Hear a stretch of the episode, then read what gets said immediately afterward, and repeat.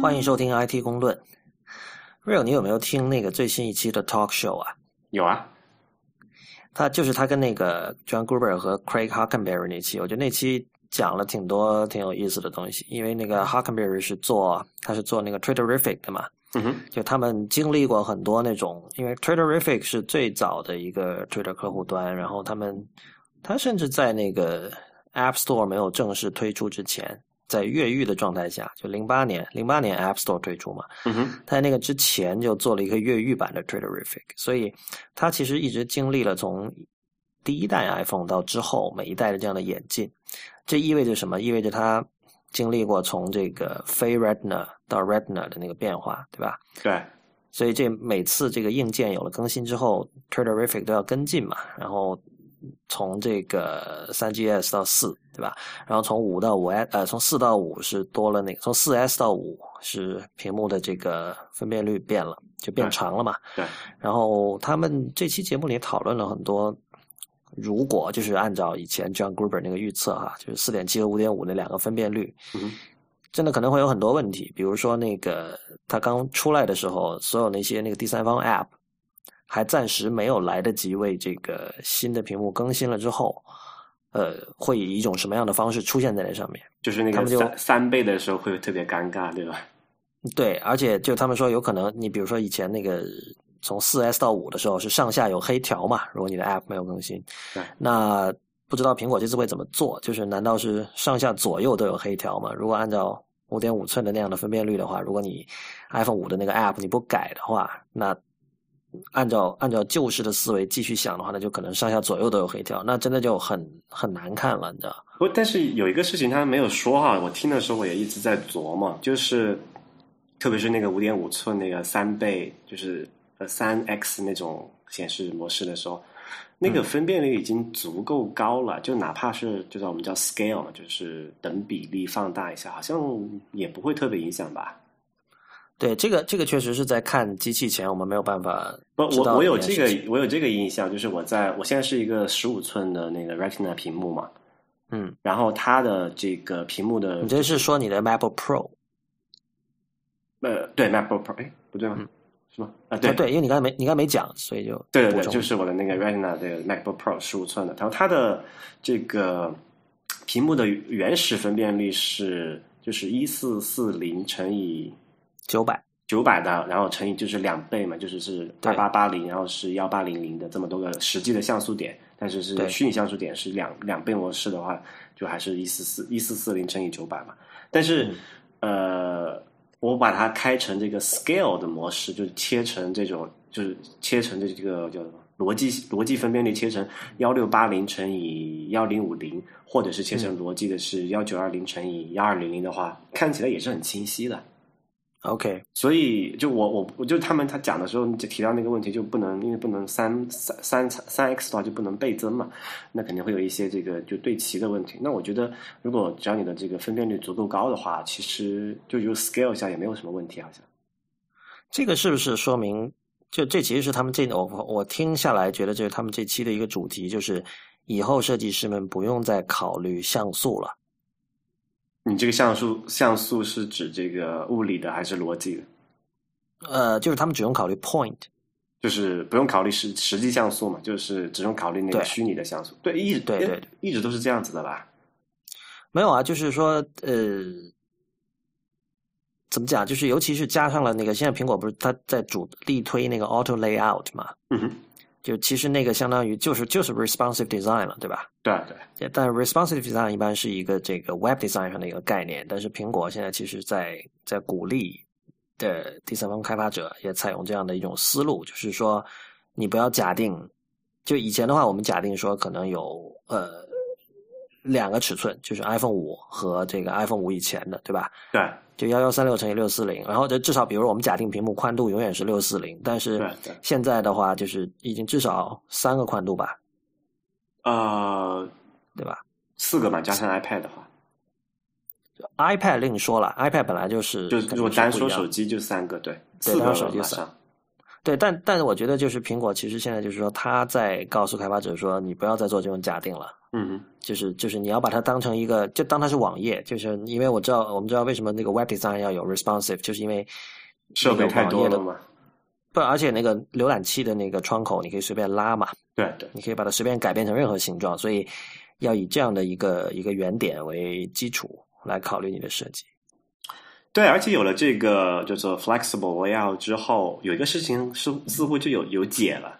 不知道你还记不记得？就上次我们讲那个这个 iPad Pro，如果假设将今年或者是未来的一段时间会有的，它有一个，如果你是就是他们讲那个叫做 side by side 两个两个 app 并排的情况嘛，嗯，这个事情似乎就有就有就有思路怎么去解决了。那就是两个变窄一点，然后大家你自己这个 app 就是稍微缩缩小一点，就缩窄一点。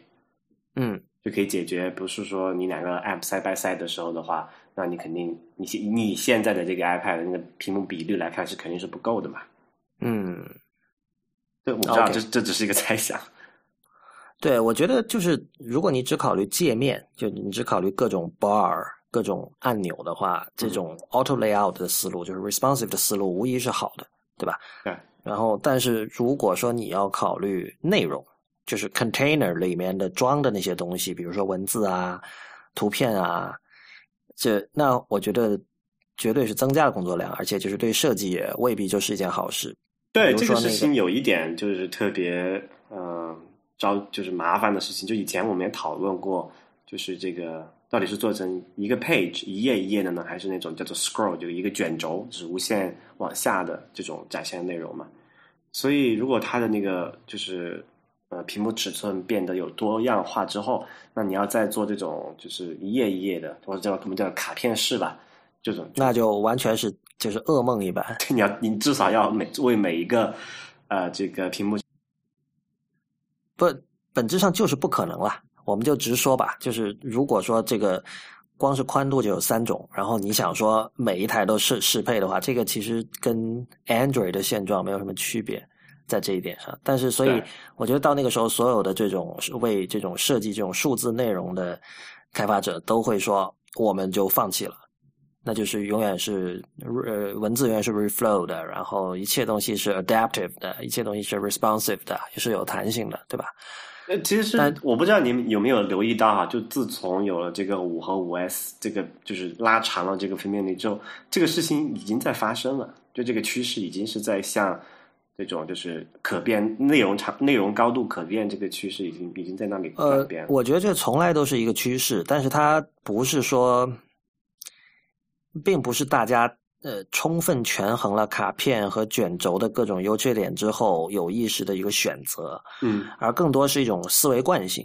嗯，简单来讲，因为网页是卷轴，对吧？对，所以你知道，比如说我们说 hybrid app，hybrid app 其实是。有 Objective C 的部分，然后里面可能是个 Web View 这样的。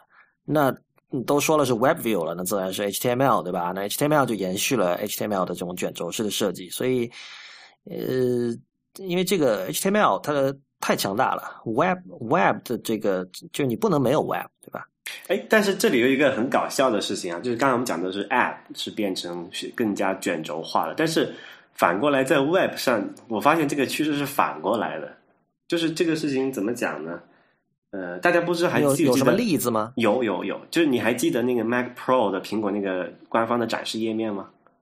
啊，你说那个 OK？对，就自自从去去年吧，前年那个苹果发布 Mac Pro 用的那种，就是你你用鼠标的滚轮滚一下，你不再是让它变滚，不是不再是一个滚动的动作，而是变成一次滚一屏。对，一次是它不叫滚一屏了，它是就直接给你切一屏这样。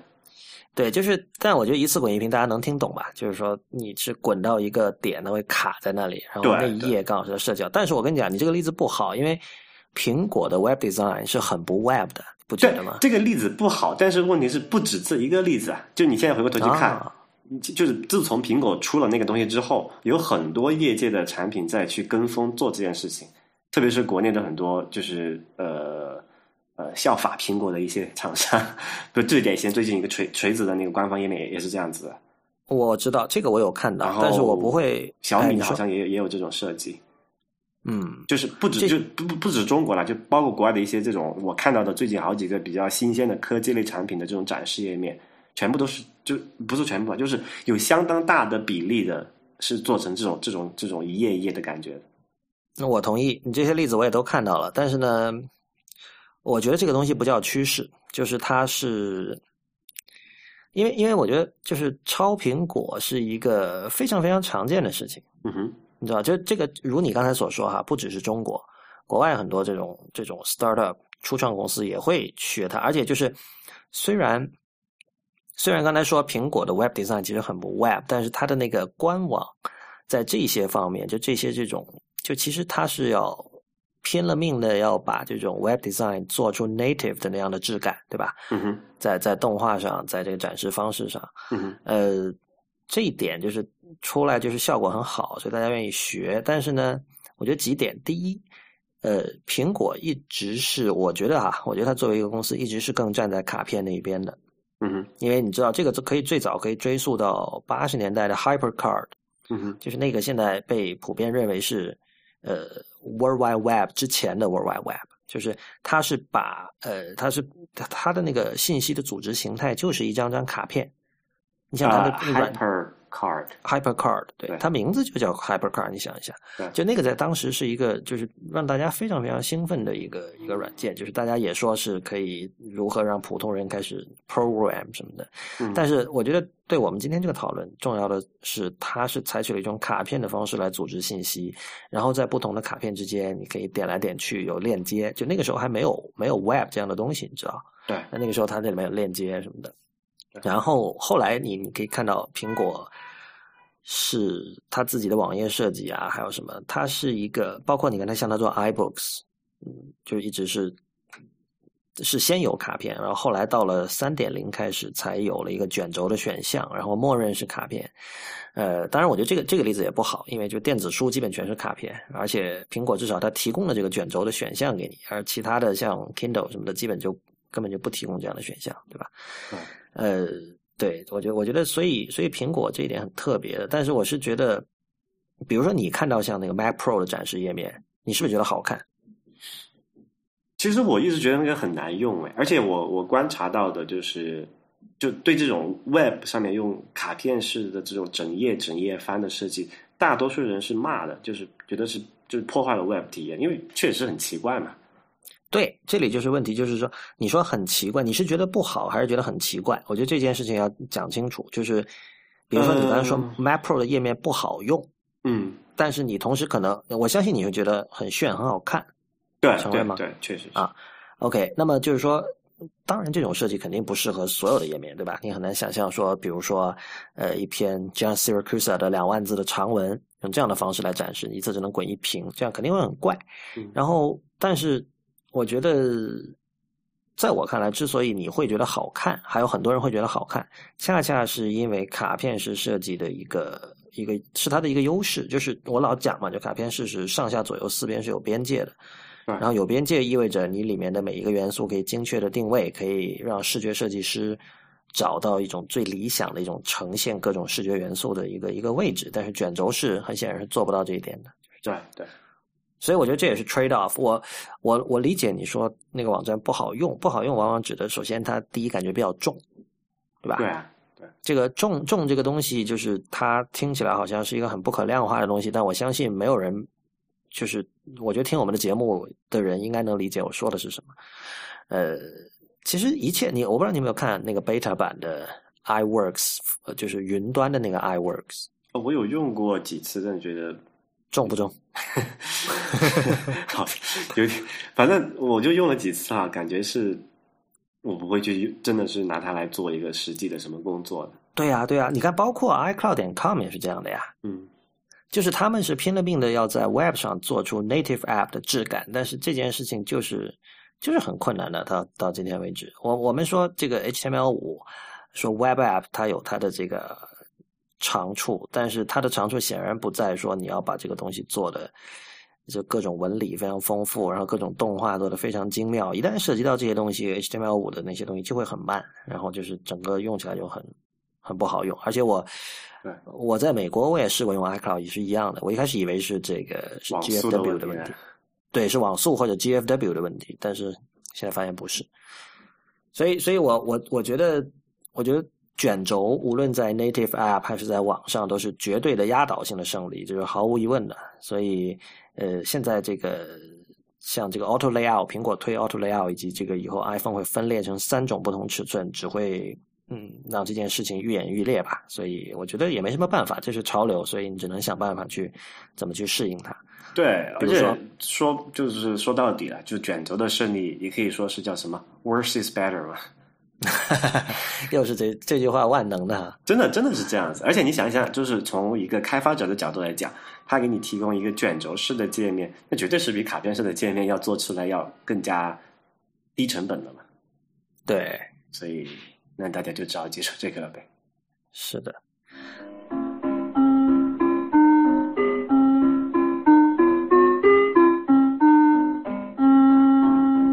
好吧，我们今天有几个话题，那个 Dropbox 居然降价了。当然，我不应该说居然哈，我觉得终于降价。对对对，它撑了挺久了，因为当时 WWDC 那苹果把那个 iCloud Drive 的那个价格放出来之后，大家就会觉得哇，现在觉得 Dropbox 好贵啊。呃，有几个因素吧，这里除了那个苹果有这个 iCloud 的一个价格在下面，然后 Google Drive 也在降价，然后 Microsoft 那个叫 OneDrive 的东西也是在降价，就竞争对手都在降价，只有 Dropbox 坚持了。哎，好像他们这个价格从开就是成立没有变过，就没有变过的，对，没有变过。然后之前的价格是呃一个月十刀，就十美元一个月，是你有一百 G 对吧？嗯，然后是后来五百 G 是多少来着？五百 G 是多少钱？五十吗？好像是多少钱？呃，一个月五十啊，我我不记得了，反正因为我没有买过这些。对对对对，一个一个月五十，然后一年是就算十个月嘛，好像是这样子。OK。然后现在呢，他出了一个，就是就是他把，就他其实把这个产品的这个线也稍微稍微小调整了一下。以前是有两个档次的这个就是消费者用的付费的嘛，啊，现在就只有一个档了，就是一个月十刀，然后是一 terabyte，就是一千个 GB 的空间。然后它以前那个叫做，还有那个就是企业版嘛，企业版好像是没有这次没有变的，但是就是它把个人版就是付费的改成叫做 Dropbox Pro。就把以前两个套餐合二为一了，然后就是价格用以前最便宜那个，然后容量是以前贵的那个的两倍。除了增加容量之外，好像还有一点是它增加了一些新的功能，比如说你可以更加就 granularity 啊增高了，你可以更加精细的控制，可以逐个去控制文件的权限之类的。对对对，这个这个其实我觉得挺有必要的，因为我觉得对我来说，以前这是 Dropbox 的一个痛点，就是就是个。只是 yes or no 的选项，没有办法更细致的控制分享嘛？对，而且就是文件夹发生，就是文件夹里面的文件夹，好像是是是什么？没有办法，比如说我我有一个文件夹，我分享给了你和李楠，然后它里面有一个文件，我只想分享给李楠，好像这是做不到的。现在可以了吗？好像只是对这个分享的时候有一点控制，没有好像你说那种功能哎。OK，那那就是那 就是我的愿望还没有达成，所以它还有什么？就是它现在可以，比如说给一个分享的连接加一个密码嘛？这个应该是啊，这个应该是从中国那些网盘学的吧？其实中国网盘以前一直很猛的，就一 TB 好像这个在中国网盘不算什么，我觉得。哇，我之前有一个就是叫什么幺幺五的网盘吧？对，然后就直接就是多少？五个 T 还是四个 T？对啊，对啊，就就这几这几个，像 L 幺五、百度云，对，百度现在也是这样子。但是国内的那个比较阴险哈，就我发现它有这个问题。比如说百度那个叫什么？百度云盘吧，好像就百度云网盘。对，它的空间倒是没什么限制，但是我发现下载的时候特别慢。哦，是吗？我我发现是有的时候慢啊。我大部分时候百度云网盘下载还是很快的，就是可能两兆以上每秒。自己你你有连续下载过比较大的东西的时候吗？啊，有，而且很遗憾，那是在 连续下载盗版。OK，但反正是有有，那那还挺快。但有时候就是说你下多了，他要你输入一个那个那个叫什么什么 code，啊，就是判断你不是机器人的那个 code。对，所以这件事情我一直觉得非常非常令我好奇的一件事情啊，就是你知道国内的，就如果你是这个互联网这个行业的从业人员，你是做这个比如说后端这一块的话，你去看一下国内的这个互联网的基础设施，就是我指的是像服务器啊、机房、带宽这些东西，那你再看一下中国的价格和美国的价格，那中国是比美国贵，比美国贵很多的。然后我很好奇，就是为什么国内这些网盘可以做到这件事情？大公司补助。但是没有道理啊！比如说，你说百度可以有啊，比如说你说你像幺幺五这种，它就是一个小公司。这个是不是那种就是所谓的叫这个 oversell 啊？这绝对是 oversell，它肯定不可能每个人就是如果真的每个人要装一 T 三，肯定是装不到的。但就是我就好奇啊，为什么？那可能跟这个用法也有点关系啊。因为就我们所知的，就我所知的大部分情况下，国内这种大网盘很多还是两人共享呃某些盗版资源，盗版或者是。那种资源，呃，对，但盗版或那或那种资源很容易就一下就就就满了。但这个资源有一个特性，你知道吗？它是一个 read only 的东西，就是只读的。OK，只读有什么好处呢？就是比如说，大家所，比如我们所有人都喜欢龙泽罗拉，举个例子，那那很多粉丝呢就在百度网上只只用他只用存，就理论上只能存一份，对吧？所以这个可以共享给大家。但是我看像 Dropbox 这种在国外的用法，他们还是用于就工作还是个人文档偏多嘛？那你知道你个人照片的话，那肯定是别人不可能跟你有一张一样的呀。哦，就我不知道这个是不是原因啊？这个我不是这个从业者，我只是这个猜测而已。但我觉得这个是一个可能相对合理的解释吧。确实，就是没有人听谁说用像百百度云网盘，它本身它的那个产品设计也不是未来用了这个来像 Dropbox 那样用的嘛。Dropbox 那样是那种什么金山快盘吧，在国内的对应。嗯哼，对，金山快盘是，就是它也有 iOS 客户端，然后也有，应该也有 Mac 吧，反正就是它像是更像是一个 Dropbox 那样的。OK，所以这次 Dropbox 提升就降价提升空间，我觉得对于我们很多用户来说，其实已经并不重要了哈，因为 又被封掉了。啊，对，但如果封锁不考虑封锁的问题呢？不考虑封锁，那确实还是一个蛮值得、蛮有吸引力的一个价格吧。我觉得是十刀一个 TB 哎。对，但就是说，如果你考虑是拿来工作用的话，那接下来要问的就是说，你是做什么工作的？就如果你是做文字工作的，其实一 TB 是用不了的。我现在是，我现在大概十六 G。不，现在不是不光是这个问题，就不是说这个 ETP 你用不用得了的问题，是你说对于绝大部分来讲是肯定用不到的，因为你知道那个 Dropbox 那种模式啊，它是就是它是占用你硬盘的一块空间。然后再去就同步到服务器端和其你的其他设备嘛。当然，它的那个叫什么可以做选择性同步嘛？你可以同步只是部分文件夹。但是你想，对，就最极端的例子，你也是需要把你的一个完整的 Dropbox 的目录放在某一个设备上，对吧？对，你的设备有你的现在笔记本硬盘有一个 TB 的大小吗？啊，没有，对吧？而且，所以就是他，他就是赌这个是吧？就反正 你笔记本硬盘也没这么大。对，我觉得就是这样子。绝大部分就我不说绝大部分，就是如果你不是用台式机的话，你现在笔记本，特别现在转了那个用 SSD 这个固态硬盘之后，很少人会到那个尺寸，因为确实太贵了。那个之前有一个在 Dropbox 工作的一个中国人，然后在他刚毕业，然后他在知乎答那个问题嘛，在 Dropbox 的工作是怎样一番体验？就是。他说：“Dropbox 给员工配的是一 TB 的 SSD，哇，真有钱！我现在这个只是五百 G 的 SSD 而已。五百 G 啊，你是对随那个买的？你如果现在自己去买一块五百 G 的，好像还要五六千块钱呢。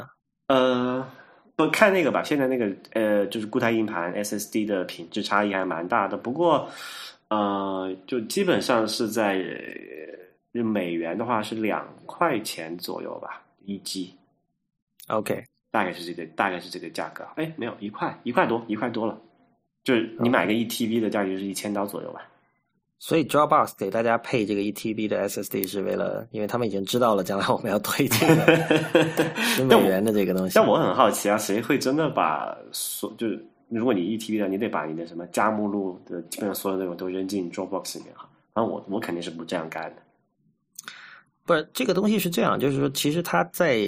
你心理上的影响比较重要，就是因为我我觉得 E T B 还不足以让你觉得说我完全不用考虑空间问题了。我什么都往里丢，我觉得还是还是不够的。对于对于大可以啊，对于我觉得对于绝大部分人，这真的是可以完全不用考虑空间，因为你硬盘没有那么大嘛。明白我意思？对硬盘，对硬盘这个，如果比如说假设一个人是用台式机的呢，比如说他用台式机的话，那硬盘超过一 TB 就比较正常了吧？可是现在大多数人都是用笔记本了呀。OK，那我觉得趋势是这样，就起码从销量上看是这样子。所以，我就是我就是觉得，如果如果当不假设的某一天，就笔记本的这个硬盘基本上都全面超越 E T B 了之后，那可能可能它又会再生还是怎么样？但在今天看来，呃，就是 E T B 不会让我觉得说哇好多啊，我就觉得嗯还比较多。然后我我在上传东西的时候，我还是不会就是闭着眼睛往上扔，我肯定还是有时候会会想一想，嗯哪个东西这个太大了，我还是不要往上面放了吧？可能到时候那天我那个空间又满了。啊，我明白你的这个意思。但如果你只是用笔记本的话，你现在真的是可以忘掉这件事情了。是是是，所以还是还是挺不错的。对。OK，然后还有一件事情，我们之前触及过，因为那个时候还没有尘埃落定啊，就是当时说那个 Twitch 要卖，然后现在被亚马逊买了。呃，Twitch 就是大家如果有没有印象的话，可以再复就解释一下，它是一个。类似于叫什么来着？就是它是一个优酷，但是它的作用是只用于播放别人录制的自己玩游戏的这个游戏的画面，这个视频，然后给别人看。在 Twitch 上看别人打游戏，简单来说，就打各种什么 Dota、星际、这个 Minecraft 什么都有。对，呃，这种文化其实在国内也很也很。盛行哈，因为对这件事情，我印印这次回来印象特别深刻。因为我我之前我前几年走的时候，呃呃，先说一下，我很久没有看电视了哈。然后我前几天走的时候，那个叫什么呃，就数字或就是现在叫数字电视嘛，就是那个家里那种用网络的，不是用差不多吧，反正叫数字电视吧，就那种点播就是可以的服务的，还没有普及。这次回来，像我们这种呃西南的三线小城都已经。普及了，然后我发现有这么一件事儿，就是有很多那种数字的电视的台，它有几个就是那种播有别人玩游戏的，我都我上次都好多地方都注意到有有这个台了，就是不管你是用这个我还真的不知道，不管你用电信的也好，还是用什么其他别厂家的，就都会有这么一个东西。你你觉得错愕吗？你因为我知道你是基本不玩游戏的，不，我我这个事情就这个这个行为本身我觉得不错，但我错的是在中国的。一个大众广播的一个一个一个系统上看到了这种节目，觉得啊，已经这么普及了吗？对，这个这个情理之中了。但是看到我也挺惊讶的，说实话。呃，我我其实以前也是属于那种不知道为什么会有人愿意看别人打游戏，就是你为什么不自己玩？但是这这个问题我们之前也聊过，就是基本上的大家普遍可以接受的解释，就是说这个就像你看别人踢足球一样。对对，很多人都是只看球不踢球的嘛。对我自己的切身的体会到这种乐趣是，就是就前一阵子我看那个广州的一个玩这个拳皇的一个高手叫小孩嘛。如果我们听众里有人打拳皇的话，肯定知道这个人，就是这个人在中国的拳皇界就是已经成名很多年了。然后他八岁就去这个街机厅玩，是。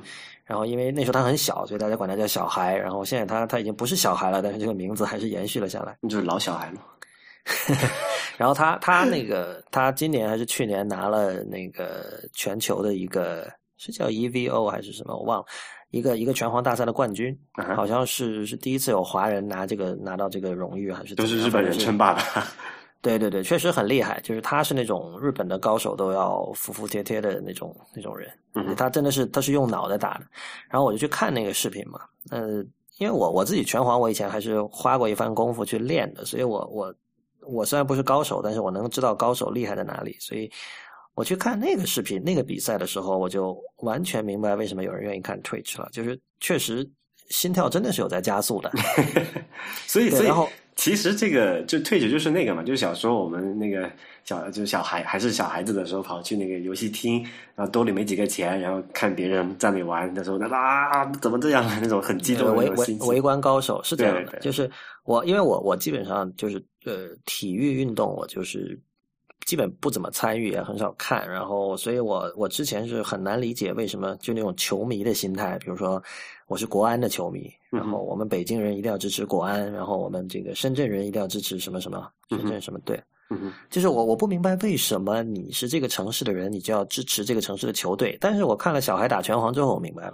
那一刻，我觉得哇，这个就是广州人厉害，我们要支持 这个。我我觉得这个身为广东人，很觉得虽然我不是真正的广东人，但我觉得嗯，很光荣，很骄傲，这是我们广州的这个荣耀。什么？Hometown boy。对对对，就就那种情绪，我现在就我自己体会到了之后，我就可以明白。所以。呃，Twitch 的话呢，它现在看到的数字，呃，首先亚马逊是花了十亿美元收购哈。对比一下吧，那个 Google 收购 YouTube 花了是十六亿吧，好像是。但时间但那个时间点不一样啊，这个当然不一样。但是但那个更早，那个好早了。对，就是说说时间点不一样，但是就说对，就单看这个金额的话，是在一个量级的。但但你要算一下这个什么折旧啊，那肯定还就不一样。嗯，啊，不是折旧，这叫什么？货币的时间价值，嗯，所以 Twitch 的话，今年七月他们的 UV 就是 Unique Visitors 是五千万，嗯哼，呃，今年是月活吧，对，七月嘛，就是整个七月，对，然后今年一月的话，他们给出数据是有百分之五十八的 Twitch 用户每周会在这个 Twitch 上度过二十个小时的时间，二十个小时一平均每天就是差不多三个小时了。对啊，那是已经超过那个电视的那个观看时间了。那是吗？电视是多少？我记得好像差不多也是这个，就是十几二十个小时这个样子吧。如果我记错了，纠正一下。嗯，反正就是，就就这两年，你可以看到美国那边的互联网公司以及资本一直是在追逐这个小朋友，追追逐十几岁一字头的那些人，十几岁的二十。对对对，因为你看，当时他们觉得 Facebook 厉害，是因为小朋友都在用 Facebook。后来他们觉得这个那个叫什么 Snapchat 厉害，甚至觉得对他们觉得小朋友都在用 Snapchat，然后觉得哎呀，这个 Facebook 现在都是叔叔阿姨们在用，很多小孩觉得不酷了，是吧？对。然后现在那个大家又觉得哇，是不是以后小朋友不用 YouTube 了，全都直接去 Twitch 了？所以 很有可能哦。对，但但是我觉得亚马逊买，我还是觉得略微意外吧。就是这不像是你看看亚马逊旗下产品，这个有点其实有点格格不入的，对。亚马逊买过很多挺古怪的东西，呃，就是有的东西可能在他买之前我们都没听说过，但是你你仔细想一下，它其中有它的逻辑，比如说那个 Create Space 啊，不是那个有一个叫什么，是跟阅读电子阅读有关的，呃，就是让阅读增加一点社交性的那个东西，我忘了名字了。就他买之前买了一个那个看漫画的那个东西啊，Comicsology，对对对。对，就那个这个是那个我们还可以理解，因为那个毕竟你说还跟出版沾点关，因为亚马逊是做做这个。对，那个完全可以理解，那个很容易理解。但是但是 Twitch 你怎么看？呃，我不知道，就是一个简单的解释，就是说大家都觉得抓住年轻人很重要吧。不，我提醒你一下，亚马逊它自己是有一个视频点播服务的，就是搭着 Amazon Prime 那个。对，但那个东西就是属于那不太一样，就是那个是不是那是 PGC 嘛？就那不是 UGC 嘛？那个是他们要去跟各种内容版，就是 Netflix 模式嘛？对对对，就那个涉及很多的 BD，很多的商务拓展，但是这个就是是一个一个平台嘛，Twitch 是一个平台，然后。它不需要去跟所谓的内容制作方，也就是录这些视频的这个游戏玩家们去谈任何东西。你注册的那一瞬间，你所同意的那个 terms of service 里面已经包含了，就是说他可以用你的这个视频去干嘛干嘛干嘛的了。对对，嗯，对，所以这个事情我其实我也没太看懂，亚马逊买它来有对它的这个叫做就是核心业务有什么帮助哈？就要就是能够想到一的一种解释方式，就是扩张了。就是他，你知道，比如说那个亚马逊一开始是卖书的嘛，但是你现你看今天的亚马逊，它跟当年卖书那个亚马逊就完全不可同日而语。我想，如果你穿越回去跟当年的 Jeff Bezos 说的这个二零一四年的亚马逊会是今天这个样子，你还有什么 S 三对吧？对。然后有也还有很多这种初创公司用你们的这个云服务，然后就就乱七八糟还卖 MP 三，然后还这个那个的。他可能也会觉得是天方夜谭，但是慢慢的，我觉得他在随着他一步步做起来，然后他会觉得就是，就本质上其实没有什么东西是不能做的。然后在他就是你如果看他过去的历史，他已经做了很多呃，最初我们按照常理来推测他不会做的东西，对吧？对，这里也是一个问题吧，就是我不知道你没有留意到之前那个 Strategy 上面的一个文章哈，他。他之前是一直看好亚马逊的那个就是增长和他的一些这个就是做这个叫什么呃基础业务的一些模式的嘛。然后最近后来说发现他觉得哎好像有点看不懂了，比如说他因为就是叫什么亚就触发这个他这么转变的一个点，就是亚马逊出那个叫做 Fire Phone 的东西嘛。啊，对，因为不管你从哪个商业逻辑去讲，你亚马逊做这个手机都是说不通的。嗯，所所以所以他就那里有点担心，说这个亚马逊好像没有我之前想的那个那么讲逻辑哈，就是做事是有有原有原因的。那没有，我恰恰觉得他他不是那种，就是说一开始拟定好了一种所谓的那个 vision 或者 mission，比如说像呃 Google 会说我要什么整合天下所有信息，对吧？嗯呃。但他的话就是，你想，他首先，呃，Bezos 是金呃金融出身，是华尔街出身。嗯哼。那么，他其实对产品的那种感觉和我们平时说的一个就是超级产品经理，比如像乔布斯这样的人，嗯哼，是不一样的。他不，我他他不是从产品出发，而他是从看什么东西能赚钱出发，对吧？但但这里就是一个问题啊，就是说，就是特别是我看那个 Ben Thompson 之前那篇文章的意思，就是说，他最担心的一点就是这个 Bezos，就是。因为最近几年都还过得就是蛮顺风顺水的哈，会不会就说觉得挺自我膨胀的，把自己越位成一个产品经理？因为这个从那个 Fire Phone 的发布会上，你就可以很明显的看得出来，S 真的是有一点那种倾向的，就觉得什么把自己当产品经理？对我也能做好，我也是有点乔布斯那个意思，我也能做个手机挺牛逼的。你看我这个还带三 D 功能，什么什么多多多么屌。但是哇，如果真的这么想，那就太太蠢了。就是他，所以所以嘛，所以他所以我觉得就是那那那个事那个事情就就刺激了这个 Ben Thompson 写的那篇文章嘛。我觉得他那个讲法，如果是真的是这么看的话，确实是亚马逊最近的一系列动作是有点嗯有点奇怪的。Fire Phone 不要太烂啊，嗯，还蛮烂的，好像你看那个市场对啊，就是就是说不要它就是很烂啊，就是它所有那些就是它是一个。我觉得是简直是教科书级的呃糟糕产品经理的一个例子。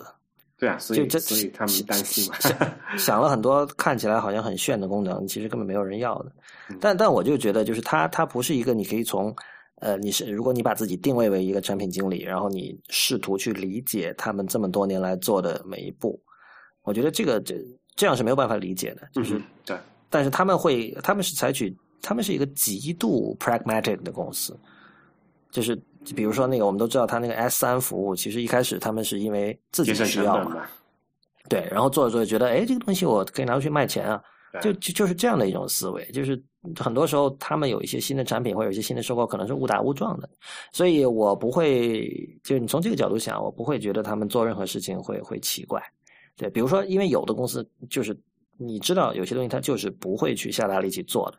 比如说苹果的话，它就好好做它的硬件，然后那个你你很难想象苹果会做一个什么 Web App 或者一个类似 像像像 Gmail 这样的东西，这样最多 iCloud.com，对，它有做，但最多就是说 就是让你不至于没有，就就最多做到这种程度而已，对吧？对对。所以 Twitch，我觉得那个我我其实如果有大家一直有连续听我们的节目的话，肯定也知道，就是最近。我们讲游戏是比以前多了，因为那个你现在确实能看到一些呃很有趣的现象，比如说就是大家开始把以前把看 Twitch 和以前的人们和上一代的人们看 ESPN 去比较，因为我自己以前是一个不看体育比赛的人，所以但是当然理性上我可以理解，我能够明白看体育比赛的那种兴奋感，但是现在如果你有这样的一个思考框架，你说 Twitch 是未来的 ESPN 的话。对我来说，游戏一下变得就有意思了。体育比赛也是游戏啊，sport game。啊，对，就是对，英文里就 game，游戏和比赛是同一个单词嘛，都是 game 嘛。嗯，带有这种竞技性的东西的都是游戏，都是 game。对，但是我我很我很有兴趣的一点就是人类是怎么在这个虚拟空间或者说所谓的 cyberspace 把实体空间的一切一点一点的把它重建起来。就是过去十年的互联网，等于是我觉得是第一步吧。然后接下来有很多新的一些一些可能性。对，这个这个这个以后可以专门做一期节目来讲。未来还是很值得期待的。啊，对，我觉得从从从技术文化的层面来说是很值得期待的。是，呃，这个有一个相关的话题，就是最近好像很多人觉得博客要复活了。哼，呃，对，国内这这这个这个纯粹说的是美国那边的情况，就是有有有几个大佬或者说准大佬级的人物都写了写文章，有这样的表达了这样的一个观点吧。其中有一个是那个叫那个叫 Union Square 那个投资公司，就是他的那个博客叫 ABC.com，Fred Wilson，他写了一篇。然后那个 Brian Simmons 写了一篇，Brian Simmons 写这个我一点都不意外了，就是他就是会有那样的主张的人，就他他以前跟他以前曾经是 Dave Weiner 的手下嘛，那我们知道 Dave Weiner 是呃是 RSS 之父，当然，另外他是最极力的主张说这个博客是非常重要的，而这种去中心化、非中心化、不被某一家呃商业公司控制的这样的一个写作平台是很重要的。那这样的写作平台其实就。当然，其实如果它没有被一家控制，其实也谈不上平台哈。嗯但是就是我们知道，就是我们指的博客是不是 Tumblr，不是 Medium，不是 WordPress，不是所有这些东西。因为你你用这些东西，就意味着你是绑在那个平台上面的嘛。对，而且而且在很呃大多数情况下，你的那些文章是存在他们的服务器上面的。对对对，当然我们知道，比如说你你可以。你可以绑定域名，比如说你你你做一个 Tumblr 的博客，但是你可以用比如说那个 realbar 点 com，就你的那个个人域名可以绑过去，但是你的数据还是在那上面，就你所有的文章也在那上面。那呃，这里我我昨天才跟朋友聊到，呃，real 你以前也用过那个叫 China 人吧，那个校友录的网站。哇，这个是二两千零几年的事情了，好像像是两像是两千亿光年前的事情了，好久啊。对他就是用过一段时间，就比如说你，你当年可能传了很多你跟你的同学、你跟你的校友的照片，你现在真的找不回来了。见的是他们那个。对啊，对啊，你你现在想我我说我们的听众可以试一下，你想找一个你你记得当时肯定是在你的 China 人账号里有的一张照片，很可能你是找不回来的了。就算可能已经关掉了吧？我不知道关掉了没有，就是就算没关掉，可能你密码忘了或者什么，就就肯定是找不回。所以。这这个我我我们要主张，就大家写写自己的博客，就把把自己的文章放在自己的服务器上，也是同样的理由，就是你不希望五年后、十年后，你想找你在二零一四年写的一篇很重要的文章，你找不到了。然后，不过你知道，这个李楠有一个有趣的观点，李楠认为，如果五年后我这篇文章我不能通过 Google 找到它，说明它的传播量不不够，那说明我写这个东西没有价值。啊。呃，这里有一个问题哈，就是起码就我有限的观察来看，在国外的话，你有一些博客，就大部分的个人博客是没有没有说像国内被转发到其他地方的这个概念的，你知道吗？我我懂你的意思，呃。确实是没有，但我我因为我我们俩看的博客属于那种就是某一个特定主题类的博客，科技博客嘛。对。但是你知道，像在那个 Blogspot，就是 Blogger 最鼎盛的时期，嗯哼，有有无数的这种 Blogspot 博客，我不知道那些东西会不会被转。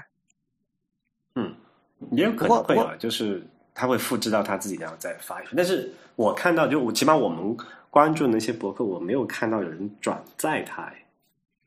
不，但这个是不是可以作为李楠那个观点的一个佐证呢？就是，就是，比如说持他的观点的人可能会觉得，之所以没有人转你，恰恰因为你的博客都是一些小打小闹的，或者是絮絮叨叨的你自己的话，没有被转的价值。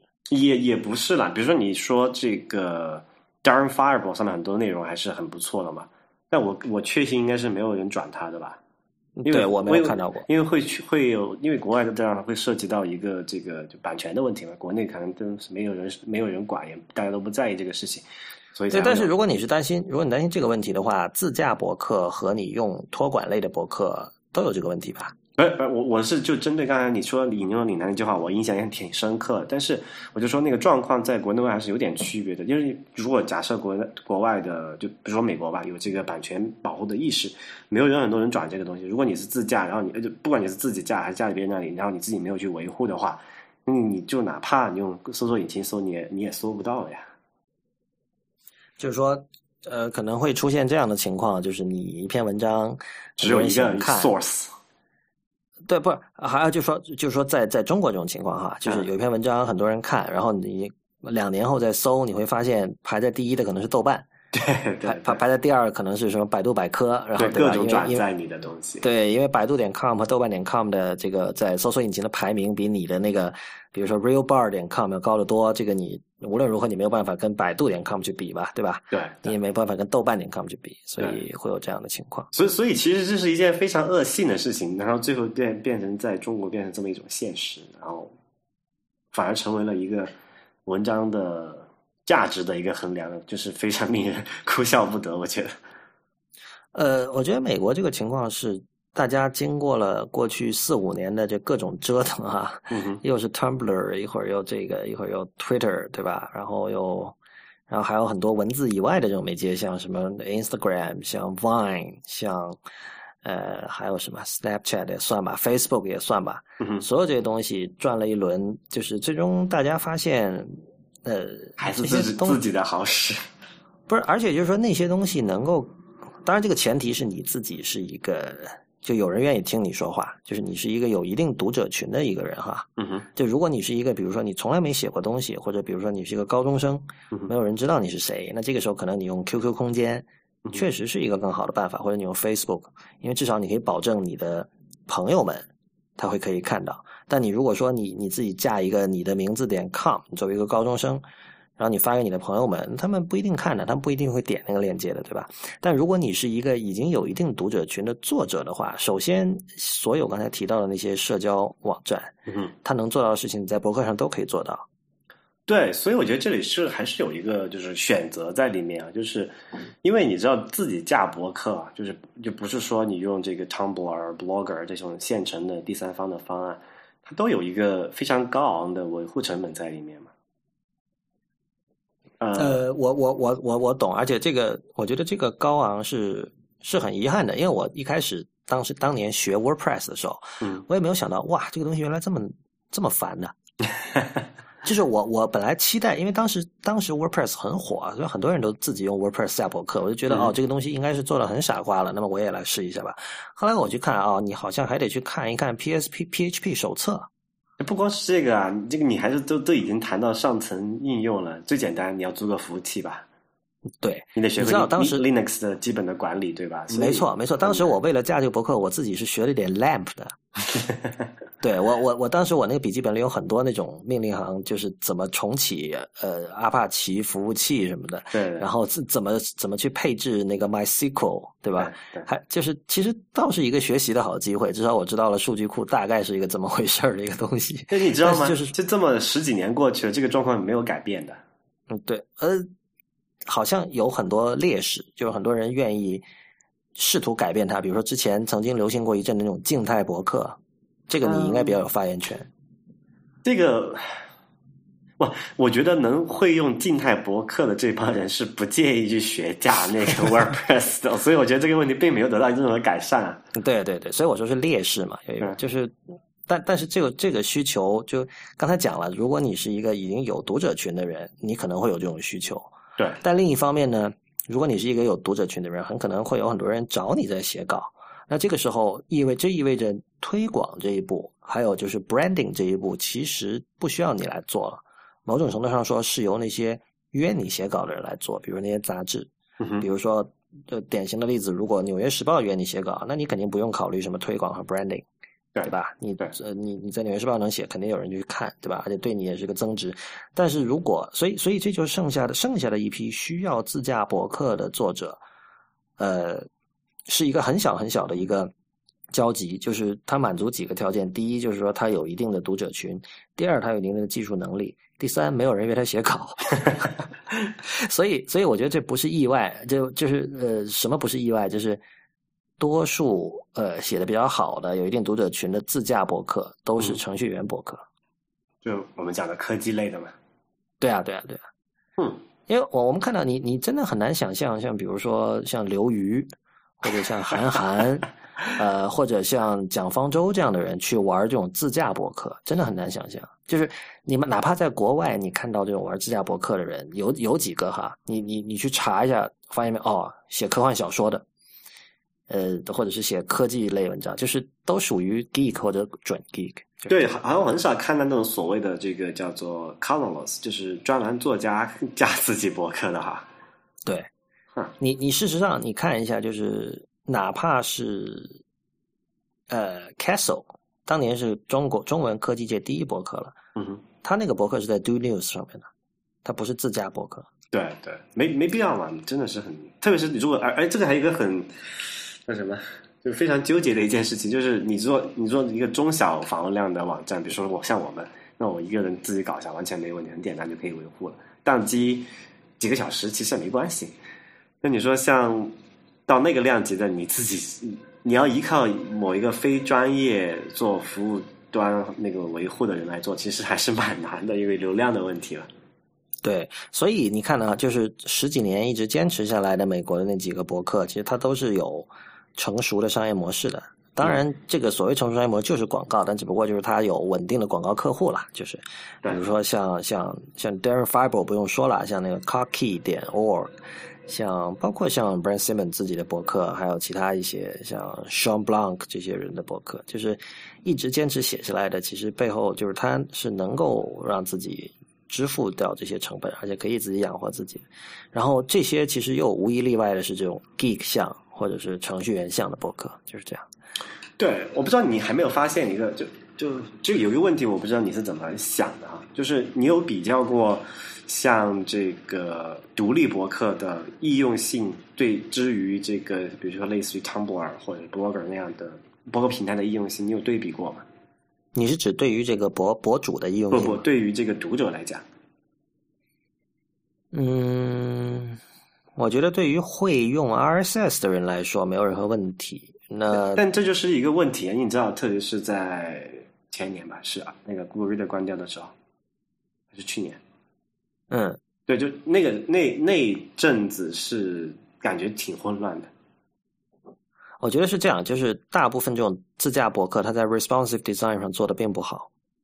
不光是这个啊，就是有这么一个问题，比如说你是一个，就最拿汤博来举例子吧，我觉得这个例子比较好。如果你是一个，毕竟很多那种小朋友在上面架自己就是吐槽的站嘛，嗯，然后然后他的朋友就可以很方便，因为他有一个那个做的还挺精美的一个 app，他就可以关注好多人、好多朋友的那个 Tumblr 的这么一个这个这个账号，但是。你说某一个人突然把自己架了一个，他就不能用那个 Tumblr 的 app 来关注他，他还得切一个什么 RS 阅读器去搞，就是挺麻烦的。我觉得，这个特别是对于习惯了像这个 Facebook、Tumblr，还有像比如说 Twitter 啊这种平台化产品的新一代互联网用户来讲，我觉得这个是个可能是个门槛。对，而且我觉得这个某某某种程度上说，也是因为呃。针对 iPhone 的这种小屏幕的呃博客的 responsive design，目前到目前为止都做的很差。你知道一开始有那种 WordPress 插件嘛？这个基本是 iPhone 出来没多久就有了，就你只要装上那个插件，就基本是傻瓜式的。你装上之后，它至少你在 iPhone 上看不用左右滚来滚去了。但是这是完全不够的。而且后来就是你知道关于 Web App 和 Native App 的争论一直没有停止过，但是直到目前为止 Web App 就是没有跟上，所以这就导致确实你比如说你去呃，比如看一个人的独立博客，就拿 Darren Fireball 说了，这也是个极端的例子。对，但他他就根本没有做 responsive，那我觉得他他连那个适配都没有哎。对啊，对啊，就是他他可能是觉得。像我这种纯文字站简单的，你在那个手手机上看也没有问题。然后可能我的读者都会用 RSS 还是怎么样，嗯但反正就是说，呃，很少看到哪个独立博客它在 responsive 上做的比较好的。相反，那种平台博客，就比如你刚才说 Tumblr 这种的，如果你用它自己，它一般会有一个自己的 app，有个 native app，然后你用这个 native app 看，就是相对来说感觉就是是好很多的。但是这里。这种事情一定是像 Brand Simmons 和 Dave Weiner 这种人就特别不愿意看到的，就是大家只在一个 container 里去读它的各种东西。比如说，我只看 Tumblr 里的东西，我只看微信公众账号里的东西，是吧？我只看 Facebook 里的东西。但是这时候我们要问的就是说，如果这三家公司倒闭了怎么办？或者如果五年后你不再用他们的产品，他们没倒闭，但是你在用别的产品了，那我原来在那发的这个两百篇文章，我现在怎么找回去？我怎么把它迁移过去？你知道？你你是迁移过 Apple for Us 的网站，你知道迁移是多麻烦的。而这如果这个迁移还要扯上两家公司就的不同产品的话，那这个难度只会增倍，对吧？对，特这真的是特别，就对于这个博主来讲啊，真的是一个维护成本非常非常高昂的一件事情。对啊，比如说你，比如两年后出现了一个叫叫 Rabbit 的东西，然后那个是就是最新最潮的东西，然后现在我想把我之前 Tumblr 的所有文章转过去，那我觉得一定会是一场噩梦。所以这有个很好的比喻哈，就是独立博客就感觉像是小农经济手插秧啊。然后那种博客平台就像是那个大规模的那个机械化农场，我觉得这个哦农场是吧？OK，农场我不太了解，但我觉得就是就这件刚才讲的一件事情嘛，就是那个比如说你看很多这种小博客都没有针对这个 iPhone 或者是移动做任何的优化，没办法，成本就是这样子啊。就是你说那个农场上开一个那个大的联合的收割机，巴拉巴拉一下就搞定了。你小农你就自己慢慢慢慢去慢慢去用手工敲，那肯定是。非常就是针对于个体来讲啊，非常是不经济的一件事情。这个比喻让我不满意，而且我觉得也是不对的一个地方，就是独立博客往往品质上是比这个大规模生产的博客，就平台博客是要高的。啊，对，这个这个是有，就只我只说从这个就劳动力投入这个角度来讲哈。当然了，就是手插秧，你知道，就是现在不是都要做吃那种什么手工制作的各种东西吗？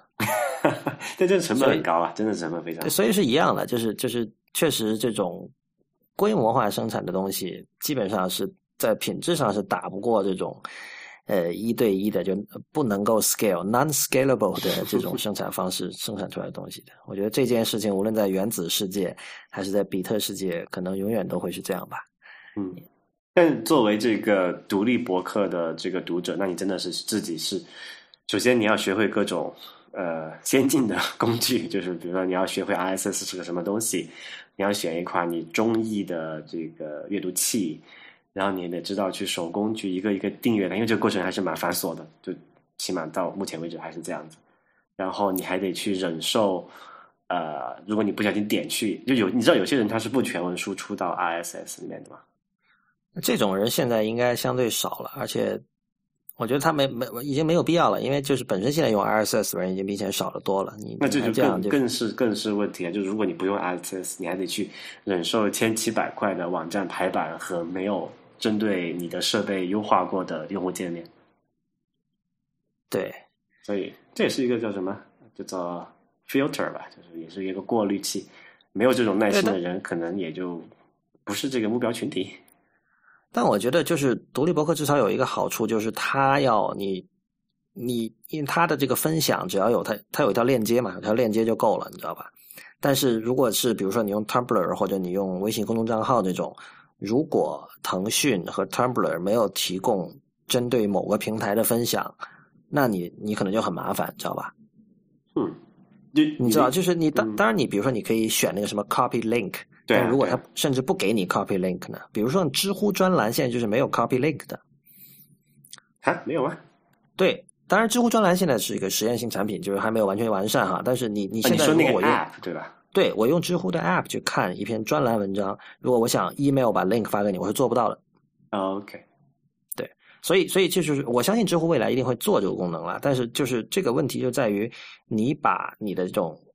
可分享性，把分享这个功能的命运交到了一家商业公司的手里。那这个事情就是，不是说你不能做这种选择，但是你在做这种选择之前，你要你要明白它背后的一些涵盖的一些东西。那其实这个不光是这个博客的问题啊，其实很多就是我们现在叫做嗯 App 化嘛，Application 这个过程中，很多内容都是无法连接的。对，这个就是一个所谓叫捍卫所谓真正的互联网嘛，就是老的网民一定会就永远会觉得这种可以互相连接，而且一些东西是有一个有个 URL 可以让你随便的在任何支持纯文本的一个系信息系统里分享这样的一个世界，他们是要拼命的去守护的。我其实也属于这样的人，就是我我希望这样的世界能够一直继续下去。所以，如果博客复兴是真的的话，我觉得是一件好事。就起码我们还有个连接可以用，对，好吧，那今天这期 IT 公论就到这里结束，谢谢大家的收听，也欢迎大家在我们的社交网络关注我们，我们在新浪微博叫 IT 公论，公平的公，论点的论，在 Twitter、Instagram 还有微信公众账号都是叫 IT 公论的全拼，我们下期再见。